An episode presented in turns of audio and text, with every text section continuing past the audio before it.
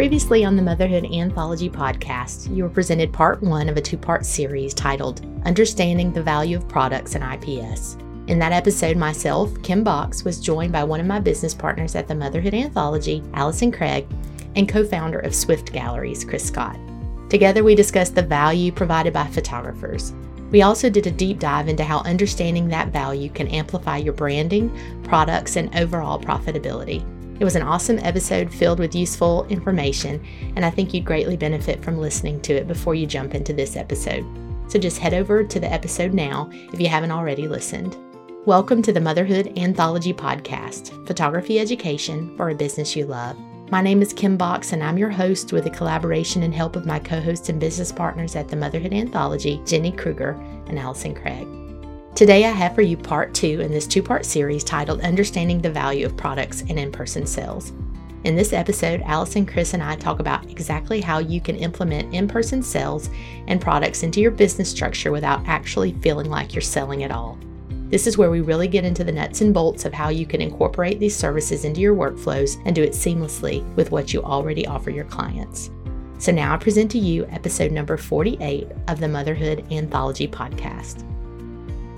So, we're attracting those people by setting those expectations everywhere. And then we're building excitement for the products that they already saw everywhere through the process of the in-person sales process. Or even if you're doing this online at the end, we're still building excitement through like a planning meeting where we're saying, okay, tell me where in your home do you want to display the artwork that I'm going to create for you? That's kind of like our golden question. Where in your home do you want to display this artwork that we're going to create for you? And, for anybody listening who's like, oh, that feels really presumptive. Like, I'm just assuming that they want it. Remember, we're building this on top of that foundation of setting so many expectations. So like, it would be weird if I didn't ask that because they've seen artwork everywhere. So, where in your home do you want to display this artwork? And then they kind of tell you about some different spaces. You ask questions and then give some suggestions. So they'll say like, okay, well, we've got a spot over the, the $5,000 couch, like you were talking about earlier, Kim. Mm-hmm. We've got a spot over the couch in our living room that I think would be a really good spot. Okay, cool. Tell me about that space. What color are the walls? What's the style of the space? What other types of artwork do you have in there? What is it, like big ornate furniture? Is it, do you have the library with the many leather-bound books and, and all of that? Like, tell me about that space. They tell me about the space, and now I can turn it around and say, okay, cool. Based on what you've just told me, I really think we should be looking at, framed and matted prints or gallery wrapped canvases, and we can start to really craft this experience for them and start to build in their mind the exact products that we're going to create for them. And this does a number of things. It builds that excitement for those products that they saw. They saw other people's photos, and now it's becoming real for them. Oh my gosh, I'm going to end up with something like this too. And I'm explaining it to them. And during the planning meeting, I would actually use something like Swift Galleries or Fundy or, any of these design tools where you can just show them blank stuff on the wall and say, I think something like this would look cool there. And here's what I really think we should do, right? And now you start painting a picture for them. So remember, this is before the session even happens. We're saying like, I think something like this would look amazing over that wall. You're showing them a framed print or maybe a gallery of different size prints over that wall. They're completely blank. And now I'm going to start painting that picture for them and saying, I really think that we should go over to the west side of Colorado Springs. There's this great field with the mountains in the background. You got Pike's Peak in the background.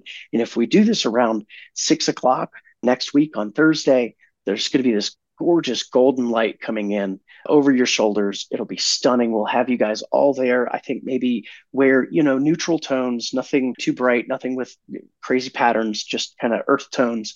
And we'll do something that's just kind of a casual, everybody will be looking at the camera, but it'll still feel casual. You'll hold hands.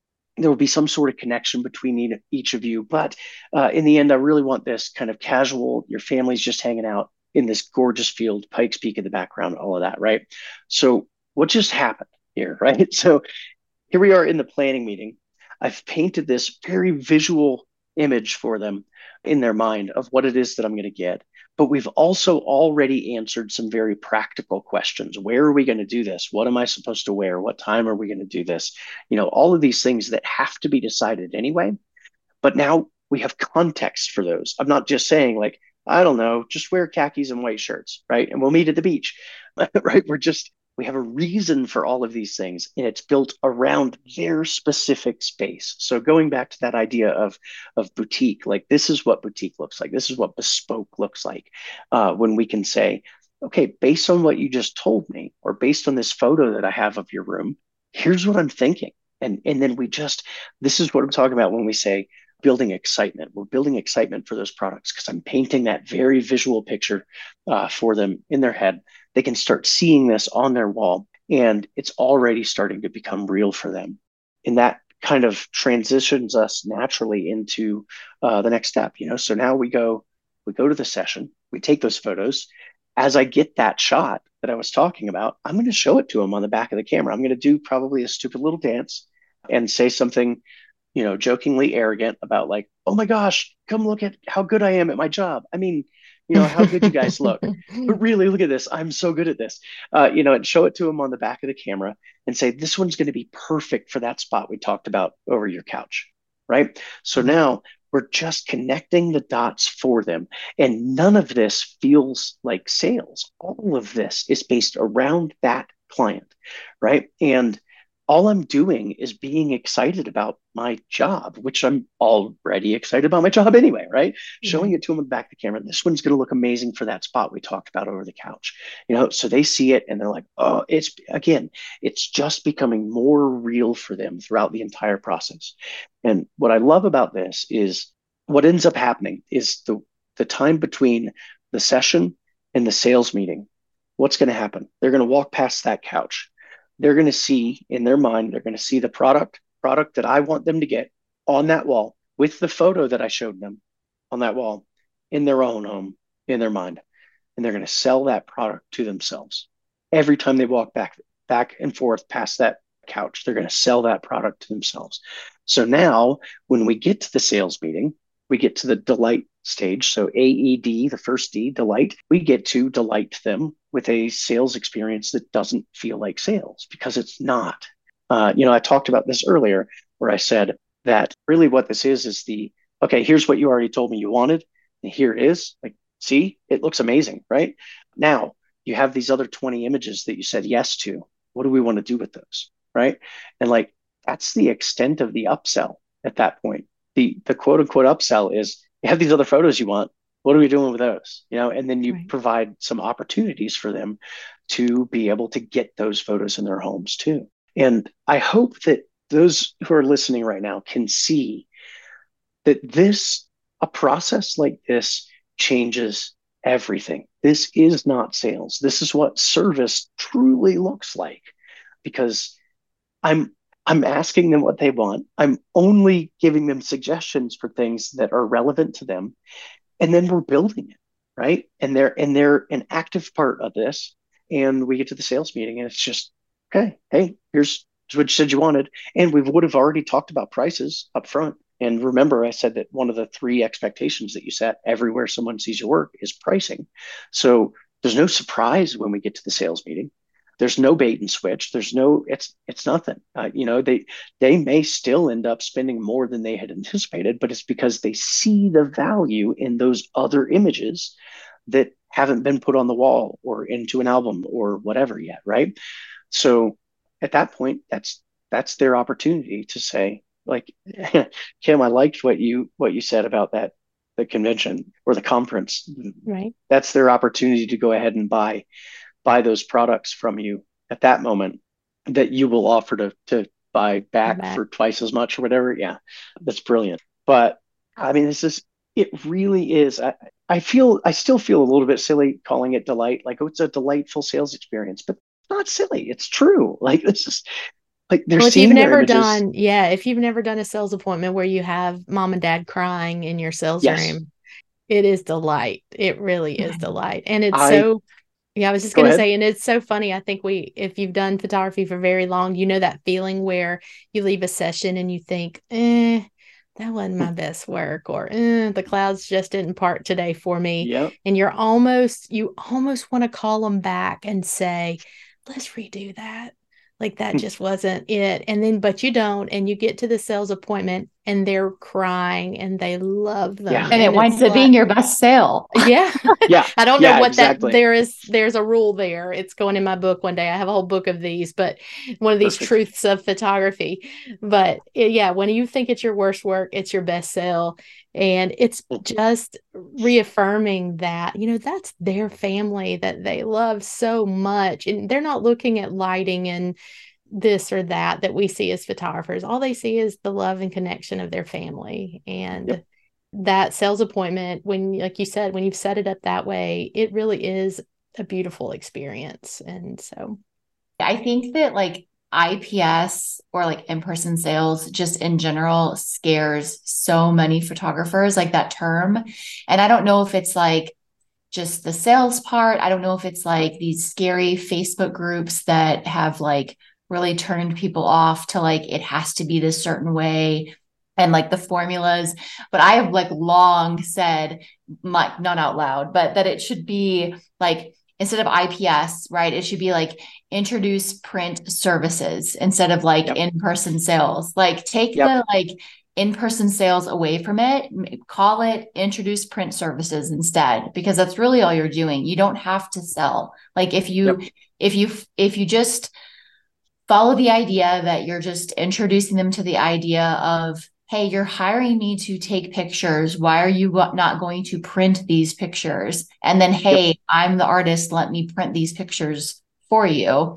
That's just, it's the service that you're doing it. You're not selling it. Yes, technically they're paying you, but that's part of the experience and the service that you're giving them. Yeah. Chris, we actually call it incredibly personal service. There you go. Oh, so IPS, incredibly personal service. Yeah. So Chris, tell us about Swift Galleries and walk us through a sales appointment with Swift Galleries. Tell us about how we can use that. Yeah. So Swift Galleries is started as just a wall art designer. And then I really wanted to just build out the full in-person sales flow into it. And that's where we are today. So the way that you would use it kind of in a day-to-day use case for your business would be, after your session, you'd come in, upload your photos to it, and pre-design some wall art galleries, as long as, that's what your client has said that they wanted was wall art galleries. So you pre-design some wall art galleries. And then once those are done, you go into your sales meeting, and the sales meeting is built out to just walk you kind of step by step through the same sales process that we used in our own business and the same one that we teach our photographers to use. So it starts with a title slide. It goes through a slideshow, and then a cull step where you're just, selecting yes and no, and then a compare step where if you're anything like me, where you're like, I don't know, should I do this one where their head is slightly more to the left, or this one where it's just barely not to the left, right? Those images that are so ridiculously similar, but for some reason we can't get rid of one of them ourselves. So we've got a compare step where you can compare those side by side and zoom in on the full res image so that you can kind of nitpick expressions and all of that, figure out which one is exactly the right one. And then from there, you go into the kind of sales aspect. So you jump into the wall art design sales module, where it shows any of those pre-designs that you had already created beforehand. And then you can swap those out, obviously change things around or build entirely new galleries, add those to the cart. And then you move from there into add-ons. So like I said, this is straight through, step by step, through the exact process that we would do anyway. We want to start with the biggest, most expensive stuff and then kind of fill in the gaps from there. Because what typically happens is, like I was saying earlier, you get those 3 or 4 or 5 core images, those ones that made them start crying, right? Mm-hmm. You get those on the wall, you get those in those really important places, but they still have, 12 images left that they said yes to, that they really love. So that's where we would go on to add-on products. This would be, for us, would be books or albums or tabletop prints, the print boxes, framed, matted prints in a box, that kind of stuff. Mm-hmm. These are really just there to serve as a means for getting those other images that they still love into their home. So kind of go through that, add those, And then it goes through a pretty standard checkout process. So, credit card collection stuff, or you can just, accept payment on your own if you already have payment processing. And then from there, we don't do direct fulfillment. That way you can use any lab that you want without waiting on me to build out an integration. So what we do is just we zip up the whole order for you, you download it, and then you can just order it through Rose or whatever with the lab of your choice. So, we back in the day used, like you said, one of those other software that we won't name. And just looking around, like getting ready to talk to you, it seems that you have really made it more simplified and more user-friendly. But so many people in TMA use proof prints for a sales appointment. And mm-hmm. like I said, I actually sell proof prints, but I want to tell you that I can't tell you how valuable that slideshow online, like that, on the screen, set to music, mm-hmm. moving slideshow, like that's when the tears come. Like, and I'm almost, we all use this little, what is it? If they cry, they buy. Yep. Kim Box. Yep. I know, but I mean it from the most sincere place. I love those little one-liners that come out of you. They're the best. If they cry, they love them. Yeah. But they also buy. There you go. So but then they also buy. Yeah.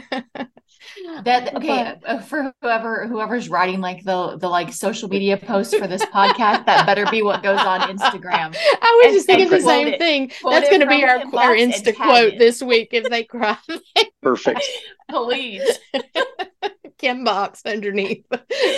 Yes, and tagger.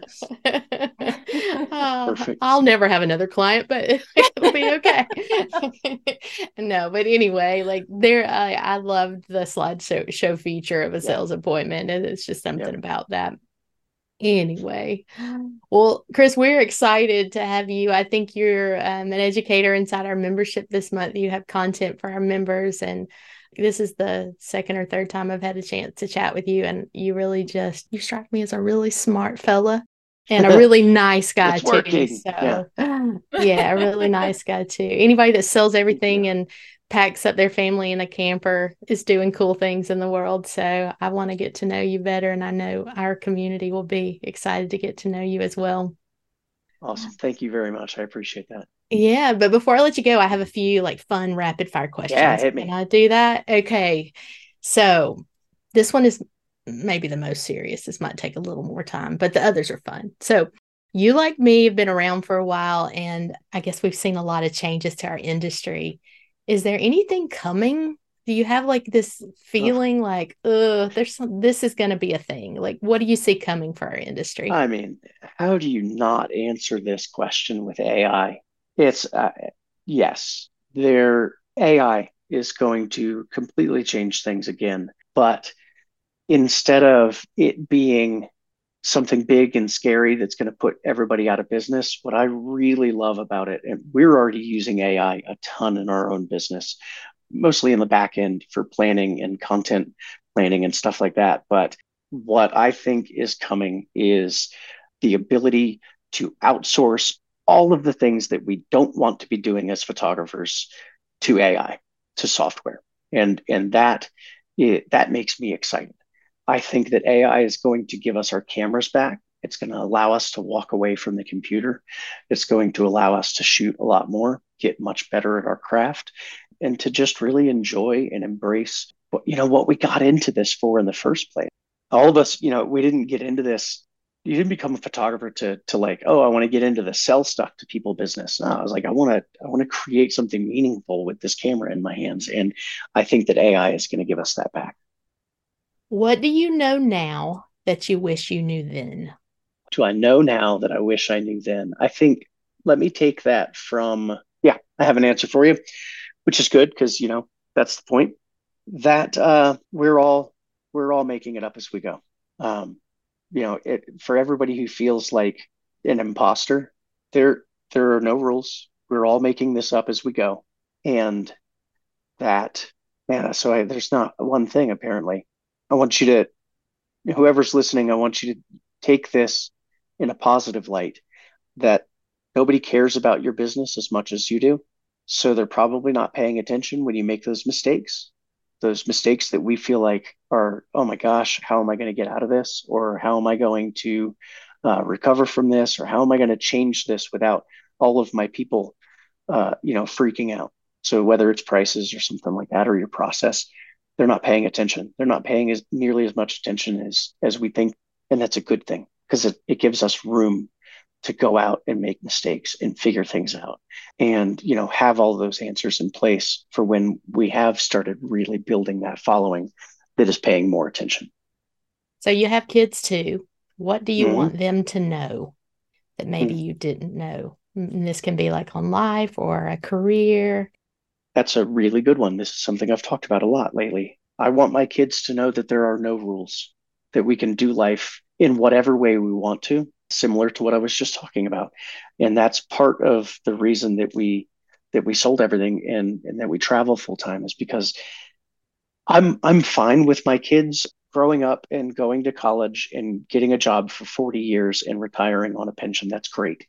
If they choose that, I want them to know they can do life in so many different ways. And I want them to have their eyes open to all of these different things that they could do, so that they choose the one that feels right for them. Yeah, I think that's why I'm doing this whole traveling full-time thing, is so that my kids can see that there are no rules. Like, just get out there and just do life and figure it out.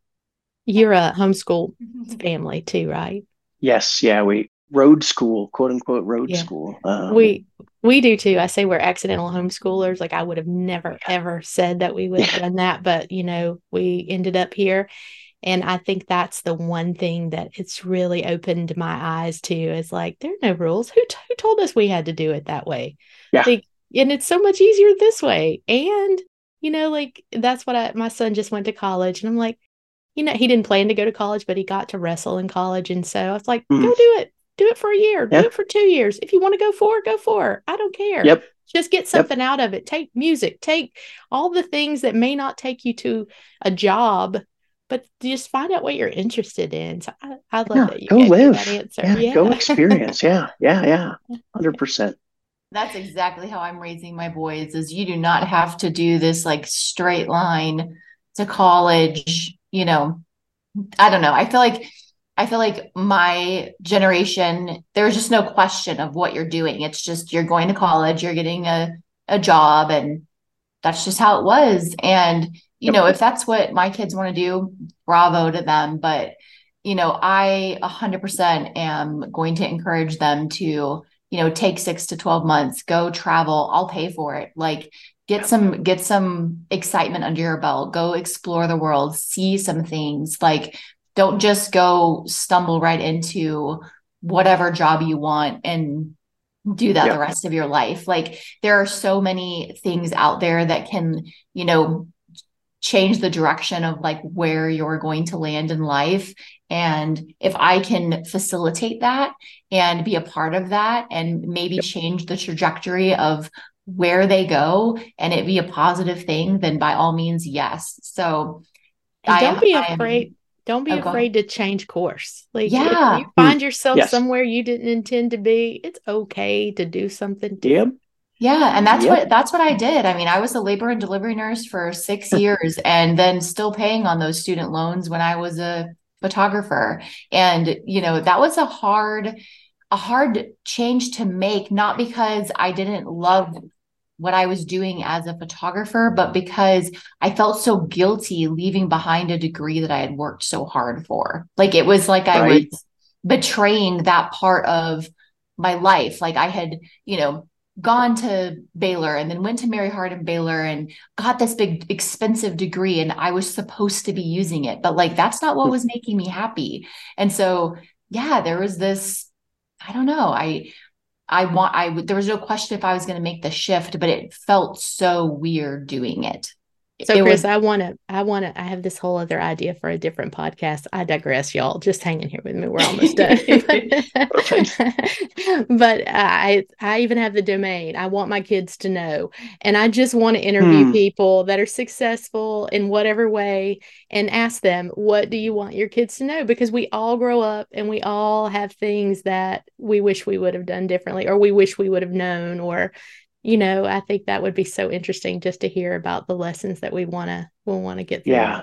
Yeah. And I love that premise too. And especially when you consider, what is the definition of success? And, I think that's a whole section of that podcast. Well, guess what, Chris, that's my last question for you. It's my signature question. Is it seriously? I didn't read the brief. Yes.